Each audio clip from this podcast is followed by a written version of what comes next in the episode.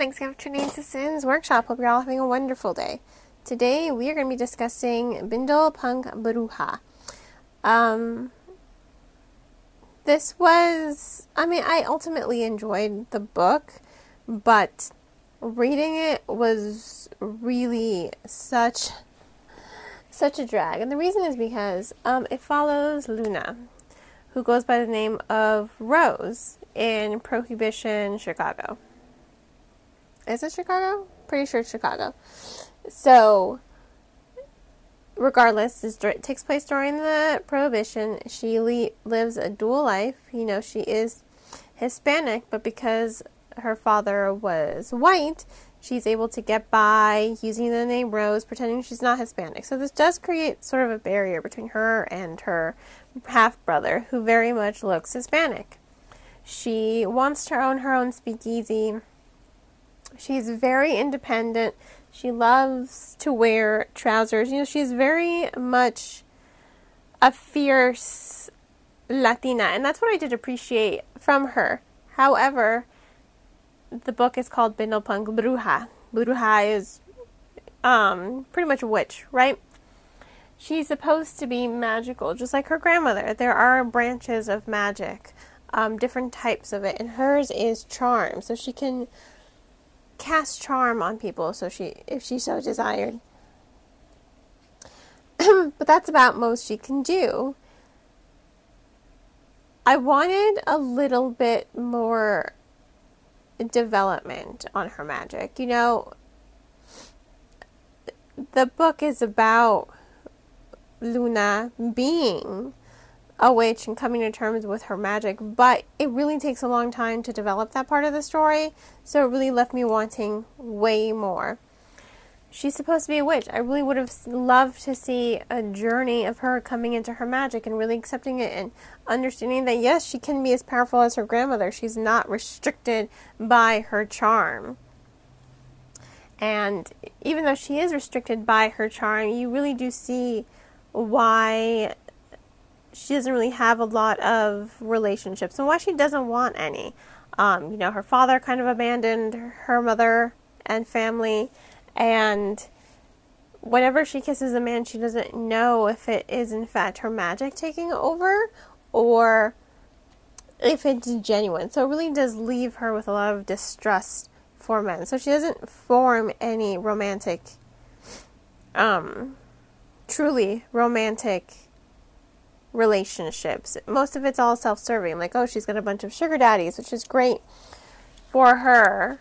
But I really did want to see more development on the magic aspect of the story. And you really don't see any of that until chapter 19 forward, and that's literally the last quarter of the book.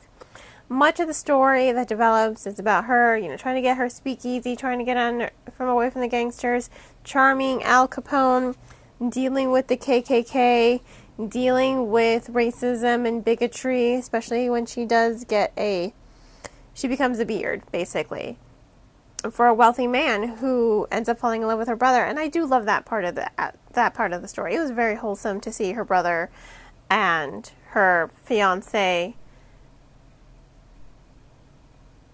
find one another and have that relationship blossom and it, it was a little heartbreaking at times um, but i really did enjoy that however much of the story i was left wanting more i wanted more of the magic i wanted more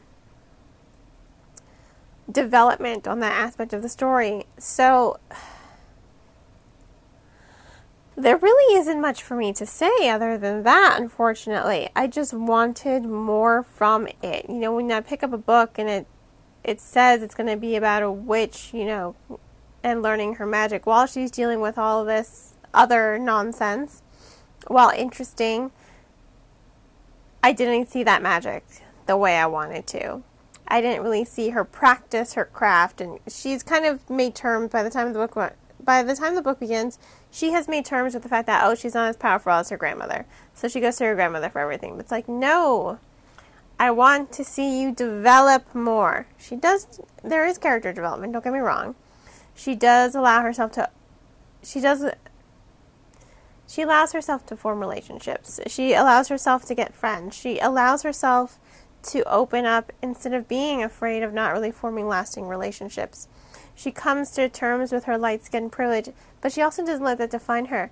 She is not just Rose, but she is Luna. So I did like that part of the storytelling. I just really wanted more magic, and that's really all I can say. So it gets three out of five stars. It was the pacing was really slow. It really did drag. Like I said, the chapters are also really, really long. So this is not like just some short, short, quick read. You know, I found myself dragging. I found myself often thinking about putting it in the DNF pile, but I stuck through it, and that last quarter of the book did make up for everything else. I will say that. Um, so, three out of five stars. If you want to go ahead and purchase the book, I will include links in the description below on where to purchase. And on that note, I hope you all will continue to support me here by liking this podcast, sharing it with all your books, um, book loving friends, and subscribing to it. You can also become a supporter on Buy Me Coffee, Ko-fi, Patreon by purchasing one of my handmade candles or by following any of my social media platforms. I hope you all have a wonderful rest of your day, and as always, happy reading.